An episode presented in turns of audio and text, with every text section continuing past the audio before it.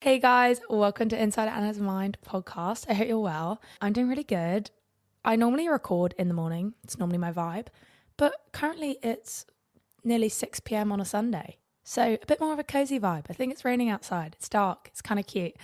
And I basically put up a question box on my podcast Instagram the other day and I was like, okay, what do you need to be told or what do you want me to talk about? Because um, I always have lots of things to talk about, but I think it's great when I hear like specific topics and I put together a, like a whole list and I've put it in groups and today I'm going to be talking about like study, work, achievements, you know, not feeling guilty when you take breaks.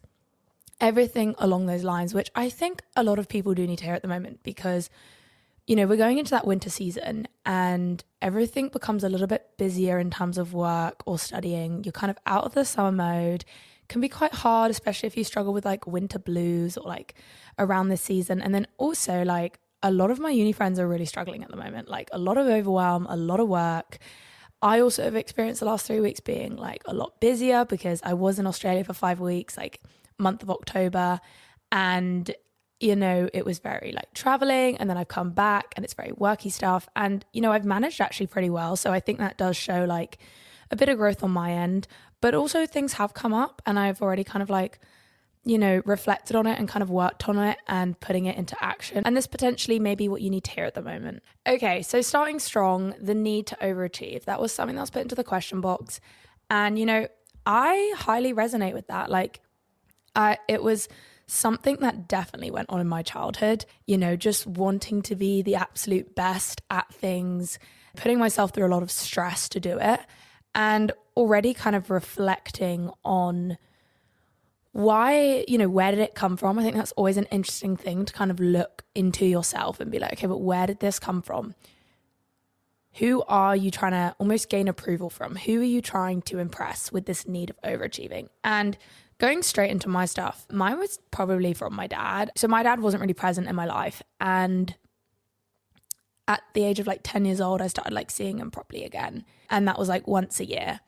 And what I noticed was that when I started seeing him again, in the year, like in the whole year, I would try to achieve so many things so that when I did see him, I could be like, Dad, look at my my grades and look at um, these exams I did, or look at this new gymnastics trick that I've been working on, or look how strong I am, or look, I go on runs, or like, oh, I've done this at school, or I'm captain, or whatever. And because, you know, we didn't, well, we talked like in the year, but I definitely remember just trying to be better and better and achieve things that, you know, not necessarily like personality wise, but actually like achievement on a piece of paper or a, a grade or um, a skill or something like that.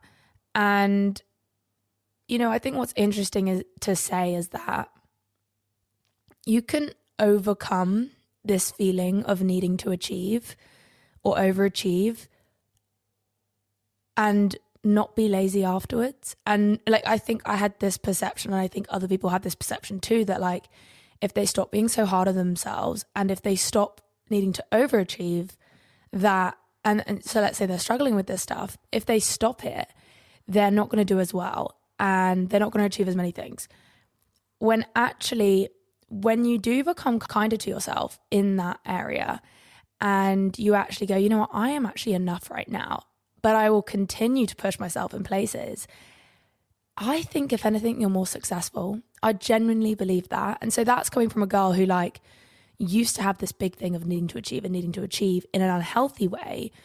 Now I've still got so many work goals. I still have so many fitness goals, but they're coming from a place of like feeling good enough already, but I want to see what I can do. So, really, the only difference, you know, if you're scared to kind of drop this way of life of, you know, overachieving in an unhealthy way, the only real difference is that you're not going to be as stressed out in the process. You're still going to push yourself to study. You're still going to push yourself to get up early and do your things, but it would just come from a healthier place.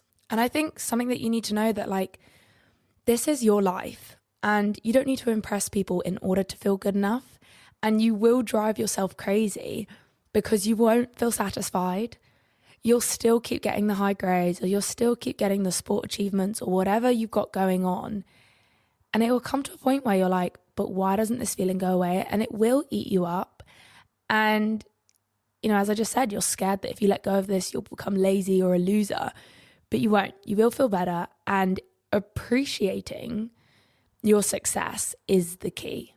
Letting yourself understand that you have done something great and that you're not straight away looking for the next thing, right? Like, you know, you can achieve something and be like, okay, what's next? But if you completely skip out on the part that you're proud of yourself, you're kind of missing out on the whole thing. like, it is such an important part to be proud of yourself because it allows you to work towards more goals in a healthy way. And also remember, like, imagine if your younger self, take your six year old self or your 10 year old self, and they worked really, really hard for something, right? Really hard for an, like a like a like a test, or they were practicing a sport and they did a competition. And imagine they won, right? They got a medal, or they got the the test result back they wanted. And then imagine you going to them, like just not saying well done, not saying I'm proud of you, turning a blind eye, and then being like, right, next thing.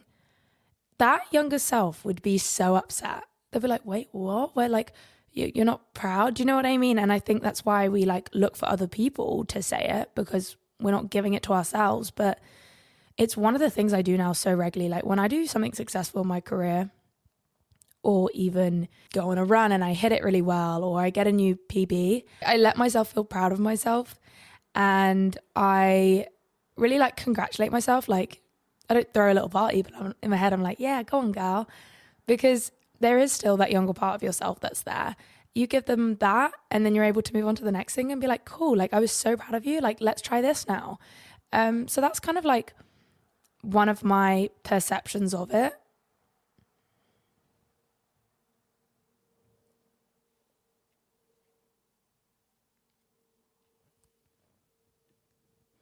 I think also just having like not like a blunt it's it's not a blunt thing to say, but like if you look overall at your life, whenever how old you are, like when you're older, and you look back and the only thing you did was like essentially overachieve and not feel proud of enough. Would you feel like great? Like realistically, no. You'd be like, oh, I wish I like felt happier in points, or I wish I was like less hard on myself, or less stressed, or you know, I, I wish I could just be proud of myself.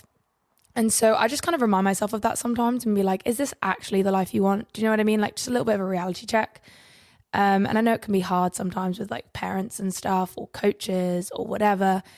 Um, but being your own support system, being proud, knowing that you've put in your best effort, I think is a really important thing. I want to talk about taking time off now because this was like a little learning curve for me this week, but then also like the amount of people that kind of put in the question box, like feeling guilty about taking time off or don't know what to do with themselves or don't even feel like they can take it. I think there's like two sides. I think there's the side of like feeling actively guilty when you have stopped. And then there's a side of not actually feeling like you can take time off because you are so busy. And I think previous versions of myself had the guilt, like the genuine active guilt. When I stopped, I was like, oh my God, I'm taking time away from what I want to do. Like, this is going to set me back. And then, you know, re- I've, and I've definitely like been letting go of that and practicing letting go of that. But recently, it was actually just a case of like, I don't actually feel guilty when I take time off. Like, I think I need it, but I have so many things I need to do I don't know where to fit it in. so it's not even like I'm purposely trying to not let myself have any time off. It's like I have X, Y, and Z that needs to be done before the end of the day or the end of the week. And I have this and I have this and I have this and everything's full. So like I can't take the time off. And so I resonate on both behalves. I actually want to read like sections of my journal because I literally journaled about it yesterday. Um, because I have had such a busy week. Like was getting up early even when I was like shattered, had to be doing things straight away, like just doing so many things here and there. And I kept telling myself you know, even in the evenings, it would literally just be like, right, have dinner and whatever and get ready for bed. And I was going to bed late still, but I felt like I was always doing stuff. And I kept telling myself, like, oh, I'll have the weekend off. I'll have the weekend off. Then comes the weekend, and I still had things that I needed to get done. And on Saturday, woke up early, uh, went to like this running, like run club with my friends. You know, it is essentially time off, but I'm still doing stuff. And I was out in Central and like busy doing things till like 3 p.m. And I came back and I knew my friend was going to come around about 7 p.m. And I was like, okay, so I'm going to come back and I'm straight away going to do my work and stuff and then I'll chill. And I ended up sitting in my cold car for an hour and a half, procrastinating, partially dissociated, scrolling on my phone. Like it was a proper doom scroll while feeling low, while feeling like my inner child had completely taken over. Like sis was in a strop. And I, you know, if people ever get in those places when you're in like a you you you're so highly triggered that you can't even move. Like you're that kind of like dissociated out of things. I was literally I was like that. Like even just like being able to put my phone down or open the car door was so hard or even just being able to move. Like I I really get that. Um and eventually after an hour and a half I did get myself out the car and I was just like I think this was a big kind of growth moment of you have to provide yourself time to rest and recharge. And the fact that I've had such a busy week and I was social all Saturday morning and I hadn't had a moment to just sit down and I had kind of put this expectation on myself to come back and straight away do work. I didn't even let myself have like two hours to just do nothing and completely rest. And then maybe after I would have had chance, but instead my body was so tired that it was like, well, I'm going to scroll.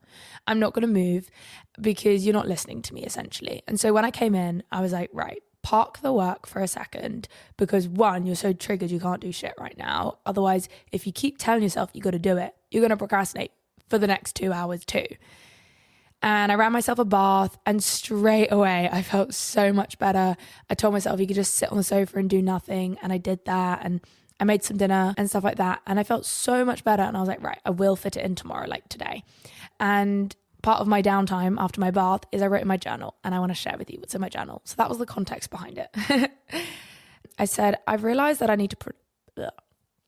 I've realized that I need to prioritize some more alone time slash rest time as times get busier, it's really important and it allows me to recharge. Yes, naturally, weekdays will have a lot in the day, but the evenings are a time to stop, sit down, and allow yourself to be tired. Then for the weekdays, it's important to prioritize rest even more in the days and the evenings. It doesn't mean you can't have fun plans, but you do need to have moments to completely switch off. Allowing yourself to appreciate the small moments allows you to appreciate the busier moments. If you're always busy, then you will start to feel overwhelmed and feel like you're being forced to do it. I tend to struggle on Fridays. I feel extra pressure to get everything done. I put more on my plate because I'm trying to get everything done before the weekend. And I'm tired from the whole week. And then I was just trying to give myself some solutions to that. But yeah, I think, you know, going on from that, from what I said about my journal, like, you have to understand that sometimes it's so important to be lazy. Like, and I do want to use that word. It's not the fact that it has a bad connotation over it, but like, when you are so busy, it is so essential to have moments in your week or day or whatever that you are just doing nothing. And, you know, it was really nice. So this morning, it was Sunday morning, um, my friend slept over and we were like at night time we were like right we're gonna get up at like eight and we're gonna go to the gym then we're gonna go do our work and then we'll chill after. Bearing in mind what we just talked about that evening was realizing that neither of us was like giving like enough rest. And i was telling her like yeah i just had a bath and i didn't tell myself to do work. And she was like yeah that was great. And then she was struggling with uni work and whatever and then it was funny that we were both like right on sunday morning we're gonna get up and do this and do this and do this and we woke up, my alarm went off, and I was so exhausted. I like snoozed it quite a few times. Went downstairs, my friend was still asleep, and I was like, right. And then I felt in myself, I was really tired. But you know, when like you're with someone and you want to do what they want to do too. And I was like, oh, well, Maisie really said that she wanted to get up and do stuff. And then as I was making like some breakfast for myself, I was just like, I really want to sit down and watch a film right now. Like, because in my weekend, I think, not my weekend, but like if I woke up this morning on a Sunday and I felt really tired, I think I would have just done what I did this morning anyways. Um, but I just I went on. I was like, I'm just gonna watch a film for a bit. Like, let me know when you want to leave, and I will get up and be with you. But I just want to sit down and eat my breakfast and watch like watch a bit of TV. And we did it. And we ended up watching the whole film. We watched the holiday Christmas classic. And I kid you not, it was so nice to just be in your PJs. You've rolled out of bed, you've gone in onto the sofa. Like I never do this on a Sunday morning to watch a Christmas film, and just like we didn't. I I, I think we got up and moving at like the fin- the movie finished at like eleven thirty a.m. It was so so nice and so needed, and I'm definitely going to do it more often in a way of like part of my weekend to just have like a full on sleep in slow moving morning, don't need to be anywhere, can watch a film. I don't care if I'm tired. Like I was so tired. And then, you know, when the movie finished, we were like, right, kind of want to do something now instead of not allowing yourself to have those lazier times and just forcing yourself to like get up all the time and telling yourself that you'll rest afterwards, which I think is something that we have to kind of do in weekdays sometimes. Like we do just have to get on with work and rest in the evening. But I think weekends like potentially have more like flexibility and stuff. And then after we went to the gym, we sat at a coffee shop for like two hours. Like we did our work. She had uni work. I was like planning a podcast, like planning this podcast and doing some admin. And it was just really nice. And I feel very happy about that. And it's something that I'm going to like take on. And I think the reason why it's so important is because when you have the lazier moments, they provide a change up if you're a really busy, busy gal, overachiever, not even overachiever, like just have lots of stuff to get done and want to do well. To allow yourself to have those lazier moments are really, really crucial. They are because they make you appreciate when you come back on. And like already, I can really identify this weekend as a slower weekend, or at least this like Sunday or Saturday evening. And so Monday actually brings more excitement. And I know some people get like the Sunday scaries. I think I get that when I haven't rested enough in my weekend. So, like, otherwise, I'm pretty excited, but that could also, people could get Sunday scaries because maybe they don't like their job. But in my case, I really, really love it. But I start to not like it when I don't give myself breaks because then I'm like, oh, I'm always busy. I'm always busy. And yeah, so that was a nice little realization this weekend. And I know I've talked about it on this podcast before, but I think sometimes we forget our realizations and we follow it by an extent, but then we slightly forget and then it comes back to us. And I think that's what happened. So that's my kind of, you know, how I said there was like two ways of like taking time off, feeling guilty or feeling like you don't have enough time. That was kind of my perception of, you know, if you don't have enough time, that it is actually important to provide, to slot in time where you're doing nothing. And then I think if you're feeling guilty, you got to think how can you realistically, like realistically, expect yourself to be on the go all the time? Like if you struggle taking any time off, how do you expect yourself to be on the go all the time? And that's not what life's about. And I know you know that. And I know that you'd look back one day and be like, well, of course, that's not what life's about and you think you're going to do it in the future or like you think oh but when i reach this or whatever. But please please don't feel guilty taking time off. Remember that it recharges you so that you can come back stronger literally stronger. And i think if you are in that place of struggling to take time off you do need to set boundaries for yourself and like literally slot like if you're a schedule person like slot in time to be quiet and alone and follow through with them. Just the way that you'd have discipline of going to the gym or getting shit done follow through with when you tell yourself you're going to have rest. Otherwise, you're not going to trust yourself that if you have a busy day, you're actually going to rest. Or if you have a busy week, you're actually going to rest the weekend. So when you've planned it in, do follow through and understand that they are part of the success plan. I think this year I've added in way more rest than I have in any other years.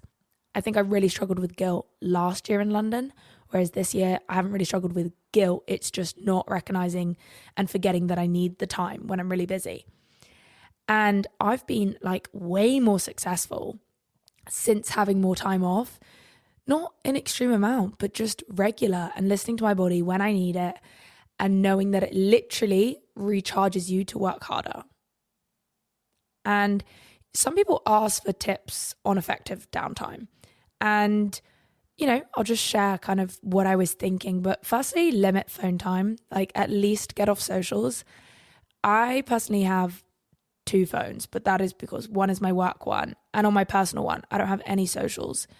Um, I know back in the day when I just had one phone, I would just fully switch off my phone, but I can understand that obviously there's like sometimes you want to message people or you want to have your alarm on or you want to have music. So I do completely get that. But yeah, limiting your social media time in your evenings are really, well, even just downtime, because I don't think you're fully resting, especially if you're busy with your mind a lot in the day. I know that sometimes you just kind of want to carry on that stimulation and be distracted by like TikTok or something or Instagram reels. I don't know. But actually, just coming away from that will really allow your brain to kind of settle down and recharge. But as I was saying, what I was saying with my two phones is that I do, you know, sometimes my downtime is like calling someone or texting someone a little bit. But again, doesn't include socials because that that really does affect my evenings. Another way to have effective downtime is I've already said it, block it in and respect yourself and do it. Like when I've been working all day and I recognize that it's like 7 p.m. and I have posted everything, but I'm like, or I have done all my admin or, or whatever. And then my brain's like, oh, but you could just do a little more. I'm literally like, I respect myself now. And I'm like, no, I switch my work phone off, I put it away. And that is how I have way more effective downtime. Like, I listen to myself when I say, like, right, you're going to stop work at this time. So that really helps. And I think one thing to know is that having effective downtime will put you in a better mindset. So if you're worried that, no, I don't have time for this, but you're stressed out, do you really think you're going to work effectively the next day if you don't put yourself in a better mindset before that? So if you do still struggle to take time off, know that by taking yourself away, will you come back stronger? Which I've repeated so many times already in this episode. So I'm hoping it's going through I was about to say your little brain, but I think you all have quite big brains. So I hope it goes in there. And I think this is an interesting one, right? When your energy levels get low, we are more prone to get emotionally low. Okay. So letting yourself properly will allow you to come back with energy and feel motivated. I've had way too many times where physically my body, whether that's because I've done a hard workout and I've been active all like I've been go go go all day, including a five hour sit down at a coffee shop. Like, I'm not just talking like physical exercise, I'm just talking about, you know, life admin, driving places, doing a grocery shop, coming back, washing your hair, doing this, doing this, doing this. You bring your energy levels too low down for too long. Emotionally, you will be like more affected by things, right? And so think about it. Like in my evenings, I want to be lazy. I want to sit on my sofa, do nothing, charge myself back up, get a really good night's sleep, and I wake up and I feel so much better. Right. So I don't really expect myself to do too much in the evenings because I'm like, I'm tired and I want to get myself back up. And I also notice that, like, after if I have like busy few days doing like events and shoots and whatever, I also don't believe my brain, like, after let's say two, three days of doing that type of stuff, I don't believe everything my brain tells me that evening. I'm like, I actually don't want to go into anything right now. I don't want to believe any negative thoughts I've got right now because I'm just exhausted. My body is tired. So I'm just going to put a film on and go to bed. And that's generally how I deal with things sometimes because I'm just like, this isn't true. You're just so tired. Now, some ideas, what I like to do, my effective downtime. I've really got back into my baths. I've had two this week after not having one for eight months. You know, showers can be a great way to like regulate yourself. And I think self care, whether that's washing your hair, doing a little skincare routine or a face mask, um, putting candles on, I think really set the mood for some downtime, especially when you're in the winter in the evenings. I'm so going to buy myself some more candles. I've nearly ran out, like they're, they're running low. Um, but it really just sets the mood, makes it calming. You know, if you want to watch a movie, two sides to that be aware, just noticing, uh, just notice if movies are always your thing in terms of you don't mix in any other activities like a bath or a journal session or or just doing nothing like I definitely found at one point, which to be fair, I'm also not blaming you because it just depends at where you're at. When I was highly anxious first six months of this year, or maybe at, no, I say the first three months were like critically like anxious. Like it was awful. And I remember just like movies were like, or like Disney was the only thing that could like calm me down. And so, um, one part of it, I'm not saying it's wrong. I'm just saying it could be a good indicator of something, you know? Um, and so, even nowadays, like when I'm like trying to have alone time, I'm like, okay, great, but could you journal for like 15 minutes before you watch a movie? Or, you know, can you cook your dinner with music and then watch a movie? Or like YouTube, I don't know. So just having like little pockets of alone time too, with like nothing actually stimulating you in that way. Next one is obviously journaling, which I just mentioned. It was funny because a friend that I was talking to earlier in the week, they said they were struggling. And I was like, I was in a really good place. So I was like, okay, that's fine. Like, why don't you get pen and paper, write down everything that's stressing you out. And as you're writing, you'll probably create some solutions for yourself. And then yesterday, yeah, was it yesterday? Yeah. I told them that I was struggling and they were in a better place. And they were like, they just gave it right back to me. And it was so funny because you're like, you forget that sometimes you're helpful for other people, but that same advice is helpful for you. And they were like, write it down, Anna, like get everything out your head and whatever. And I listened to it and I did it. And I genuinely switched up my mood so much. I was writing all my stuff down that I had in my head. I was creating solutions for myself. I was calming myself down. The part that actually helped the most was when I thought about my 30 year old self. I tried to like embody her. And I almost wrote a letter to my present self. And, you know, the vibe of it was just kind of like almost just being proud of myself and recognizing that your hard work hasn't gone unseen. What you are doing now is what has allowed all the opportunities that are going to come to you. And it just kind of, I don't know, sometimes when we're triggered or we've got stuff going on in our present life, we don't really have a clear head. But if we think of our mature, older self, they would write something that is just a lot more helpful. I don't know how to explain it. It was just, it was really good to kind of like, you know, it's almost like embodying your higher self. What would they say? And they just have that advice. So, like, if you had a boy problem, you could write it down and then be like, okay, but what would my older married self say? She would be like, respect, like, hold your boundaries, like, tell them what you need, be clear, walk away if you need to. Do you know what I mean? It's almost like, what would your mum tell you? But it's not your mum, it's you in an older body. Other things that I think is helpful is having calming music, whether you pop it on your TV or your laptop or your phone. Cooking yourself a meal can be quite nice. And going into it in the right energy instead of, oh, I have to cook myself a meal. Like, trust me, I get the vibe. But sometimes when I'm actually just trying to be in like a calm zone and give myself space to actually cook a meal, cutting vegetables is quite fun. It is. Um, but anything really that just slows thing down, slows things down. Um, even reading a book. I haven't done that in a while, but I want to get back into my reading. Next thing I want to talk about is imposter syndrome. And I think like it is thrown about a little bit, but also like I'm not against that. Like I think it's just like a, we're gonna talk of it talk about it as like a general kind of thing. And it's almost like feeling like a fraud, feeling like you don't deserve the success you're having or that you think it's luck or you don't feel like you should be where you're at or whatever. And I genuinely used to get this. I think my socials blew up really quickly that I was like, wait, why do I have this? Like, what's going on or whatever. And it does come from a part of you that doesn't understand your worth, that you can't recognize why you've got it. And even just a simple exercise like going in your journal and just letting yourself hype yourself up why you're in that position. What are your good traits? Knowing that it isn't luck, even if something is, even let's say you're gifted in a certain area, that's still so individual to you. And just because something came a little bit easier doesn't mean that you don't deserve whatever's come into your life.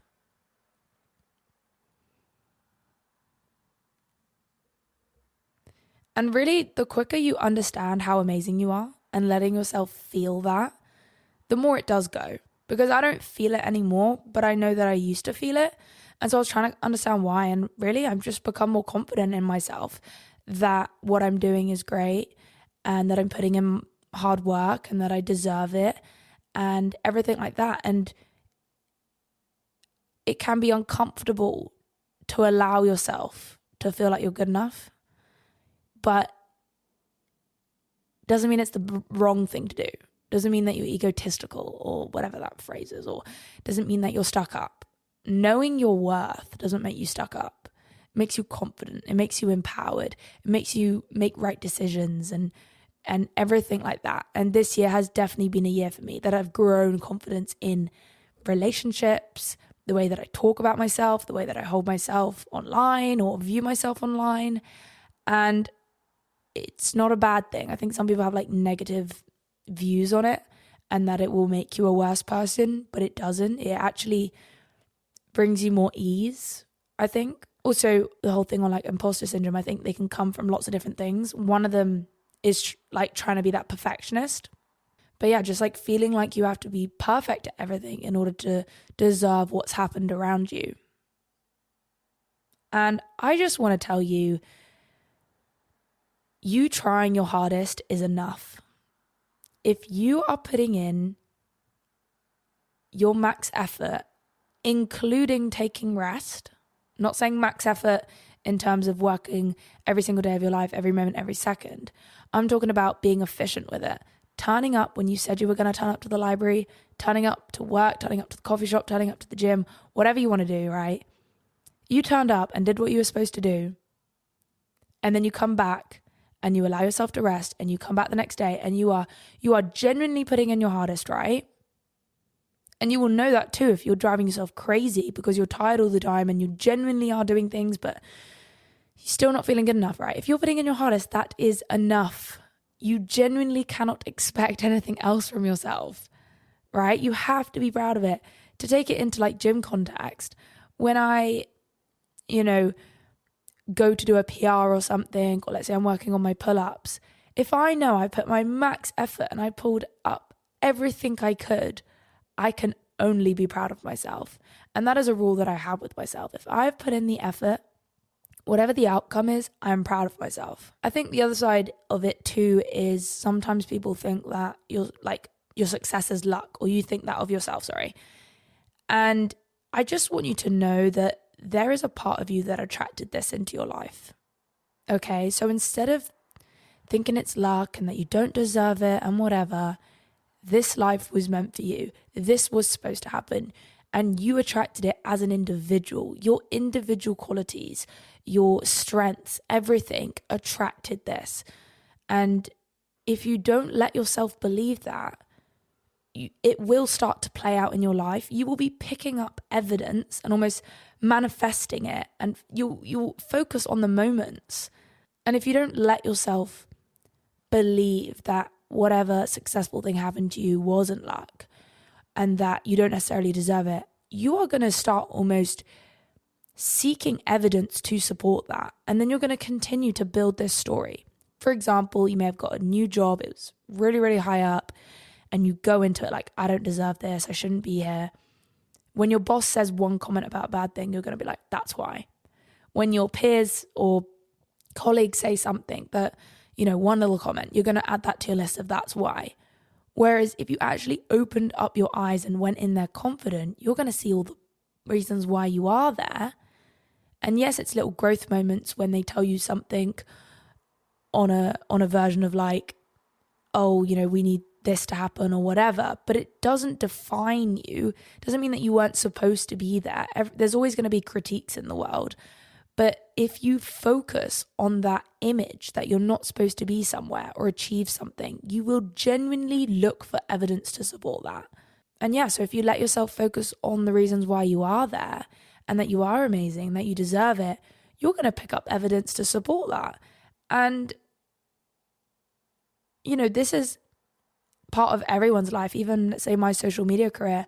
If I focused on every single negative thing that came my way, whether it was an opportunity that was missed or a brand thing that didn't go a certain way or a, the year where I decreased in followers. Do you know what I mean? Like that was last year, and since then, like everything's been growing again, which is crazy.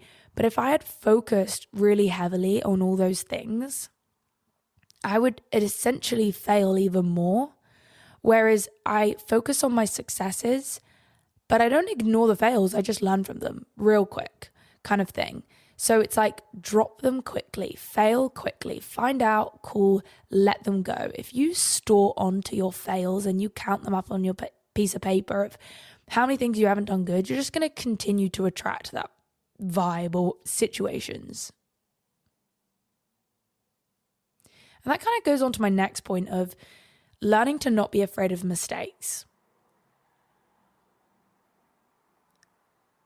And one way that I like to put it is would you rather have a life where everything is going to be in control, everything's going to be perfect, but you stay as you are as a human? Or would you like to try new things, potentially fail, but then also potentially succeed and change your life? And that is my view on things. To not be so afraid if something's going to go wrong and then do, and because of that, don't try ever, but actually to understand that you are going to be there for yourself if things don't work out. If you fail, you're going to tell yourself it's okay, we're going to get back up. Realistically, nothing actually bad to you as a human will happen if you don't get the job you applied for or the opportunity or you tried a new product or brand or business and it didn't work out. Potentially other people's opinions, but that's essentially your, only your own opinions. Do you know what I mean? You're actually trying to jump into other people's heads. But realistically, nothing actually bad will happen. You are safe as a human. You are generally safe. You're still you. You're still going to be living your life you know, especially, you know, when we've got a support circle around us and we've got a few friends we can contact, a few family members or vice versa or whatever, they're still going to love you. Not, they're not going to be like, oh, well, you failed at this and whatever. And so to understand that it is safe enough for you to take risks, it is safe enough to try new things. And at the end of the day, you've got to be the one that tells yourself it's okay because not everyone will. And that's why you'll hear like parents or friends sometimes be a bit too cautious. Oh, but what if this happens? Or what if that doesn't work out? That is quite literally their own beliefs. Okay. And if you're going to let everyone else's beliefs come in, you're just going to not go anywhere. And I've had to do it so many times where, like, you know, friends or family would just say a few things like, Are you sure you want to do that? And I'll stop believing it. But as soon as I let go of it and understand that that is their own beliefs, maybe they had an upbringing that they would believe that, you know, if they pushed for more money or if they tried to build a better career or if they tried to do a certain thing that something bad would happen. But I want to let go of that and I want to try this. And at the end of the day, I'm okay with failing. And I think what happens is is people project onto us because they're so not okay if it doesn't work out. And so they're telling us like, "Oh god, be careful if that doesn't work out." And if people do say that, what I do now is I go, but I'm okay if it doesn't work out. And it like, they're like, what? Like, I know my mum listens to my podcast. Hey, mum. And you know, there were a few times where she was like, oh, are you sure? Like, you want to do that? And I just had to explain to her, yes, because it's okay if it doesn't work out. And I've had it with friends. Let's say I'm trying, um, trying it out with a new person or I'm doing something in my career or my personal life. And they're like, oh, but, but what if? And I'm like, but what if? Like, but what if it goes the other way? And I'm okay if it doesn't. Um, and yeah, so it kind of, you know, we think we have to change the perception of other people's first, but really it's the other way around. Change your own perception of making mistakes. And yes, people will continue to come into your life and say what they feel about it. One, you can start asking them less about it. That's what I've done. But two, you could actually teach them something. And they might not be ready to hear it. So don't make it your life's mission for them to understand things. But at least you'll be able to have your own back when you're in a conversation. You'll be like, no, but it's okay if I don't, or whatever. So yeah, if you decide that you aren't afraid to make mistakes, it doesn't really matter what other people think. And it is hard, but it is so worth it. That is my perception on making mistakes. Creativity came up in the question box, which I thought was like a little bit different, a little bit exciting. Um, I don't have loads to say on it, but I will say what I know I've got to say. I think, and this is from me, is, and I'm going to talk about it in terms of my career. And, you know, a big part of my job is like video editing, um, whether that's reels or creating videos. There's creativity within it. And um, one of the things that helped me the most was stop looking at others around me. Because when I had periods of trying to look at other people's content to be inspired, to know what did well on their account and potentially make a mashup or something. That is when I lost my creativity, and that is when my videos didn't do as well. And just by consuming too much content of other people's, whether or not I was trying to look of what was doing well, but if I just naturally watch a lot of content, fitness content, I will make a mashup naturally in my work because that's what's in my brain. Whereas now, kind of at a, it's not even a rule anymore because I've just realized the bright side of it. So it's actually just like a natural thing that happens is I don't watch other people's stuff and I don't want to view even people that I'm following. Like, I don't actually want to view too much because I want empty space inside of my brain so that light bulbs can come up of original thoughts and come up. Now, don't get me wrong, I'm going to use a trending sound here and there, but I'm not watching when I'm using sounds and stuff like that. I'm not really watching of how the creator created something to it. I'm just taking the sound. Do you know what I mean?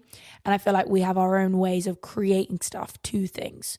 So it doesn't mean that you can't take snippets of inspiration from other people, but the actual work itself, the editing process myself, is not copying others. I think to know that the creativity is within you, but sometimes we don't give it time to come out and boredom is something that is so boredom or just slowing down or having no stimulation is when those creative thoughts are going to come in.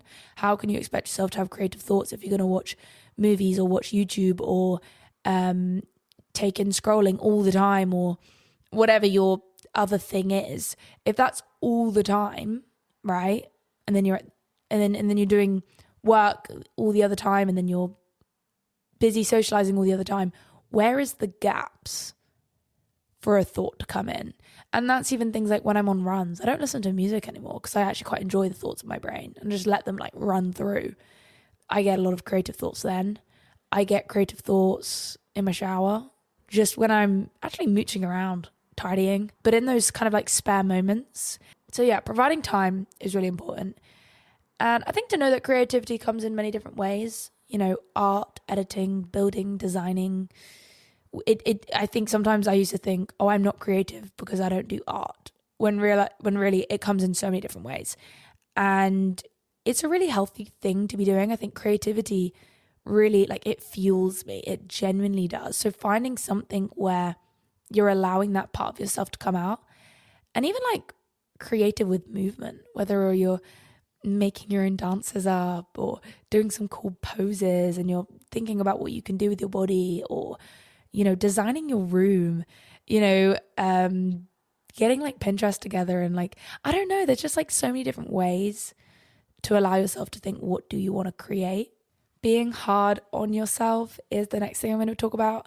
Kind of already mentioned things in this episode about it, but one thing I'm just going to be so straight with this kindness to yourself will take you further than being mean to yourself. And I know that is so hard to like understand depending where you're at in your journey because potentially you were brought up with a childhood that you know maybe stricter parents or negative criticism and so you have learned that that is how you do well and that you won't do well and you won't work hard if you're strict on yourself and you see a lot of the gym bro stuff these days like work harder do this you know don't don't be kind to yourself like whatever like be mean or i don't know that was a really bad um, impression.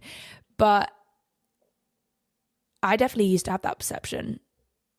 And it was until this year that I realized being kind to yourself, letting yourself feel confident, letting yourself be proud, just talking nicely to yourself will take you so much further because you're going to have less meltdowns within yourself. You're going to have less depressive episodes, all of that jazz. And I think you know, kind of what I said about earlier about talking to your younger self, be aware that when you say mean things to yourself, you are talking to your younger self. And it's become such a natural thing for me, but it's so crazy that I was talking about to my friend Dan the other day. So many times where I'm in social situations and so many comments will slip from other people about themselves. Oh, I hate the way I look in that video. Oh, my arms. Oh, I look disgusting. Or oh like like mean things about their career or anything whether it's their looks whether it's whatever and i'm just like bro like that is so mean to say to yourself. Like so mean. And and and i am that person that when someone says something like that in a conversation i'll be like no you look gorgeous. Like don't say about that about yourself. And I think it's so important because, you, like, some people don't realize how hard them like hard they are on themselves. And you do realize you are talking directly to your younger self. If you say out loud to a friend oh my god i look so fucking ugly in that photo imagine your six year old self and what you just said to them it's horrible like really really guys please be kinder to yourselves and it does even if you don't believe it to start with just the action of not saying it out loud makes so much of a difference don't get me wrong sometimes friends will take pictures of me and i literally look at it and i'm like Lord, like, don't really want that going anywhere. But I will not say anything. God forbid, will I say anything. Do you know what I mean? I'm like, no, don't need to say anything out loud. Procrastination. Next topic. I think it happens when you're tired, distracted, or dysregulated, right? So if we're going to take distracted, you know, you were feeling good, but you got something hard to do. And so you're slightly distracting yourself. You slightly don't know how to do the essay. So you're just having a little TikTok scroll first, but it's the morning. You're supposed to be productive. You like, this is your time to be productive, right? This is your time to respect your boundaries and work hard, but you're procrastinating. It is that element of just eating the frog and understanding that getting the hardest thing done and, and i'm not saying you have to get the hardest thing done but knowing that once you get it done it will relieve so much stress. I did that the other day. I sat down at the coffee shop and i was so tempted to just do like the easier part of my work which is editing and not do my admin. And then i looked at myself and i was like you have a list of 20 things to do on your admin list do you really just want to like feel stressed for the rest of the week or do you want to just get it done get it out the way um and just giving yourself that hype up that you can do it and I did it. But in terms of procrastination, it is something that you will build, understanding that, right, you can procrastinate for the next 20 minutes or we can just start. Sometimes it's better to start with easier things. So if I'm procrastinating on tidying my house, I'm like, okay, put the shoes away. Okay, empty the dishwasher. And I'll write like a like a 20 page list of how to tidy up my house instead of just saying tidy up my house. And it would be like empty dishwasher, fill dishwasher, put shoes away, empty laundry basket, fill up laundry basket. And so I just tick them off. So that really helps me, like when I've kind of got those harder things to do. In terms of if you're procrastinating and you're tired, it's a very, like, let's say you have worked all morning studying or your work and you've done three hours straight and then you found yourself kind of procrastinating, you're kind of going on your phone a bit more and you're like, oh, no, but I need to get this next thing done. Like, I need to get this next essay done, but right now I don't quite feel like it, so I'm going to procrastinate. If you can catch yourself early on and be like, okay, I'm going to stop completely, I'm going to give myself a rest, an actual rest, rather than procrastinating, I'm just going to allow myself to be tired and recharge rather than not allow myself to be tired and just procrastinate instead because that's really not going to kind of like fuel you up if anything you're just going to get even worse and feel even like you've just wasted time and stuff. And then the other one is dysregulated. So if you're really triggered, you're probably going to procrastinate, you're probably going to scroll, you're probably going to be doing things that you're not supposed to be doing. Um, and the way that you're going to get out of that is by forcing yourself to do regulating activities like having a bath, having a shower, listening to music, brushing your teeth, lying down, taking a nap, having a sleep, that kind of stuff. So if you're really, really triggered, stop trying to get yourself to do the thing you've been meaning to do and actually just regulate yourself first and you're going to feel way better. And I've done that so many times. Even when I told you about yesterday when I was sat in my car, car for an hour and a half procrastinating when really all my body needed was like a bath and a journal. So yeah. And I'm going quite quickly through the next topics just because I want to give a little insight to everything. Setbacks. I want to let you know that this is part of the journey and they are there to learn and grow from. Okay? I will tell you now. I want to scream down this mic. Your life will never be linear. No matter how much you grow, you will still have setbacks. You will still have moments where you feel low. But one thing to understand is you will never be back at the starting line. You will have all the tools that you have built up but what you are currently going through, you don't have tools for. And that is why you are going through it so that you can go to the shops and buy a new toolbox, right? You're trying to, right, something's going on, something set me back. What is there? Like, what, what is, why is it here? What can I learn from this? How can I grow from it? And then, you know, when you recover from a setback and you do better, it's because you have those tools now, and then you're going to be even stronger. And then it might go on for a week or a month or six months with not as many big setbacks, and then you'll have another setback. But it's going to make you learn, and each one is slightly less difficult because you have more confidence in yourself that you're going to get through it. Whereas when I was 18, I really struggled with depression. And so when setbacks were piling up, I had no self confidence that I was going to get through it. So when something hard happened or when it didn't even it came to a place where nothing bad actually had to happen it was just my perception of life i didn't want to be here anymore because i didn't know how i was going to get through it fast forward what 4 years i am now in a position that if something bad comes in or something hard comes into my life i'm not going to get back that low because i have an awareness that every single time i can get through it so that, you know, that was going a bit deeper. But if you are in that position, you can, you just don't have the confidence yet. But by getting through it, you're going to slowly, you're going to keep building up the confidence that you can get through it. This was something that I wrote in my journal. Hard times never last because we learn. And with that, we grow. And with that, we evolve. And those things that we previously found hard no longer trouble us. Then, of course, new things arise and the cycle continues. But the best part is that every time we are a better person and know how to cope with it. So that was kind of like a wrap up of what I was saying. But it really is the truth. Because if I go back to myself three years ago when I really struggled with an eating disorder, at the time, that was the hardest thing in my life. That consumed me. And now it doesn't trouble me at all. Right. And so we do grow, we do evolve. And those things that we used to find hard, we won't find hard again. But that gives us the perception and the understanding that when a new thing comes in that is hard, we go, oh, it's just like one of those things that we've been through before. We're going to learn from this. We're going to move on. I had an interesting question come up, and it's two sides. One of them was like, I don't know what I'm doing with my life, which I think is an understandable thing. Even my friend opened up to me yesterday. And she said she really struggled with that. But the part that was interesting, the question was I don't know how to answer when people ask me that. And I think just to kind of touch on the subject, we don't need to know what we are doing with our lives. And I think it is more exciting not knowing what we're always going to be doing.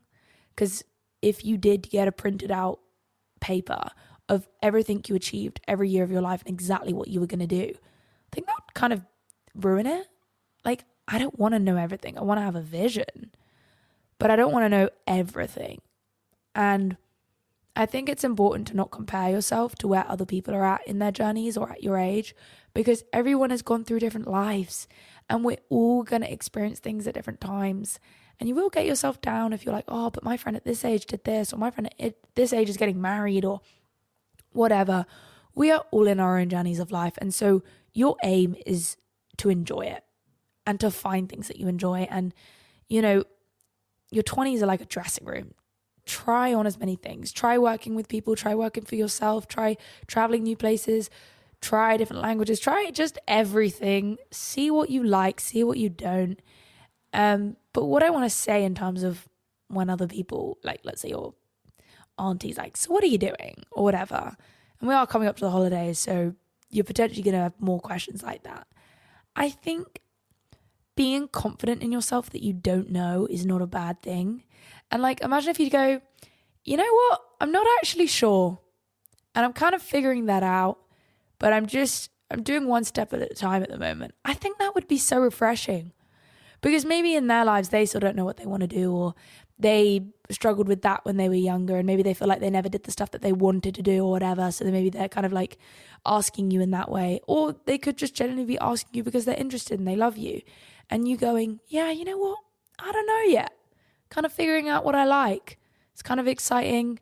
To see where this takes me. You know, I've got a few backup options, but otherwise, you know, I'm to be trying some out some new things. I think that's kind of refreshing. And you know, when you say that stuff, you've got to be consciously aware that they may not like that, or may they, they may put on their little projections of themselves and say things. Oh, but you should really know what you're doing at this age, or something. Like, you then have to have this kind of like golden bubble around you and be like, okay, I don't want your negativity. But that's what I would personally say. Lord knows if that's the right thing to do. Um, but yeah, the last thing that I want to end this episode on, which I've actually really enjoyed doing, and I really want to know if this has helped. Um, I know I've kind of like put everything into a topic, so we're able to kind of go into like everything of the same vibe, studying, work, life stuff. So let me know on my podcast Instagram if you have enjoyed this episode because I love hearing your feedback. You don't understand how much it helps. You know, I am just eh, eh, a little girl on her podcast sofa with a mic, and sometimes you don't know what helps people. And so whenever I hear like specific things that have helped, it does build up my confidence that I am, you know, helping someone out or something like that. But the last thing I want to talk about is, you know, stop comparing yourself to others. And I've already touched on this. We are individuals, right? And we're so unique and we're like placed on this earth to be different. Different hair, different skin color, different eyes, different personality traits, different goals, different aspirations, different families, different friends, different social situations, everything. And I think when we try to be a like fit in a mold is when it can be hard because of course we're going to compare because we're all trying to be the same thing. Whereas if your goal is to be so uniquely you, you can't really go wrong with it if you think about it because you're in your own journey and yeah, like I think also, so let's say take me, if I compared myself to every other creator, my age, my gender, whatever, and I looked at it in a bad way, I could really get myself in a bad place. And the simple act of not comparing myself have saved me so much because I'm just not getting myself in a bad place, which means I'm going to do better in life. Do you know what I mean? Like it's almost like unnecessary anxiety, unnecessary stress, which again, it doesn't come easy. So I can't just tell you off for being unnecessary or having unnecessary thoughts. But like proactively trying to stop comparing yourself will help you so much. Like you will be more successful. But I think another thing is being proud of where you're at and appreciating where they're at too. It's when we try to ignore the fact that we're proud of them or can aspire to like do that. Oh, I hate them or I want to be them or like, uh. what about that's really cool. And, you know, one day that's in my path maybe, but I'm so proud of what I'm doing now. Like genuinely, there are times where like I'll see other creators maybe from other countries and I literally won't dwell on it for long. I'll just be like, "Oh, that's really cool that they've been able to do that."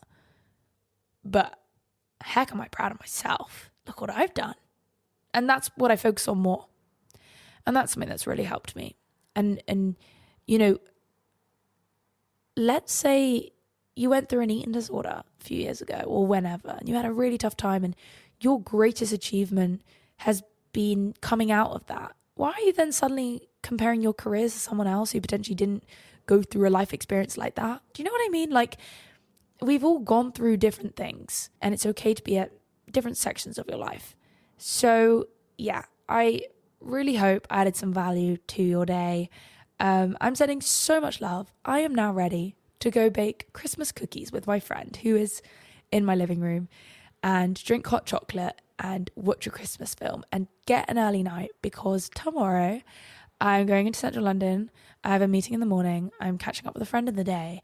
And then I have my last Anna Run Club in England this year, um, which doesn't really make sense. But basically, I've got a run club. It's called Anna on the Run and it's not a location based run club. It is wherever I'm at in the world.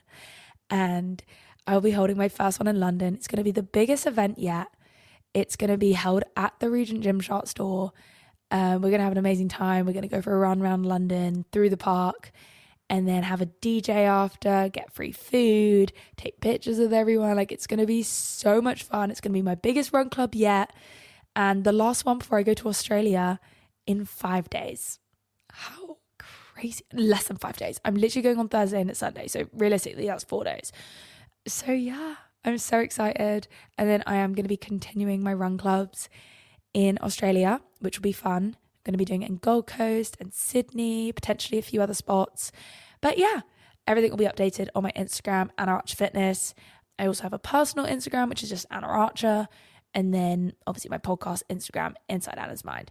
So I'm leaving you with lots, lots of love. I hope you have a slay of a week. and I will see you guys next Tuesday.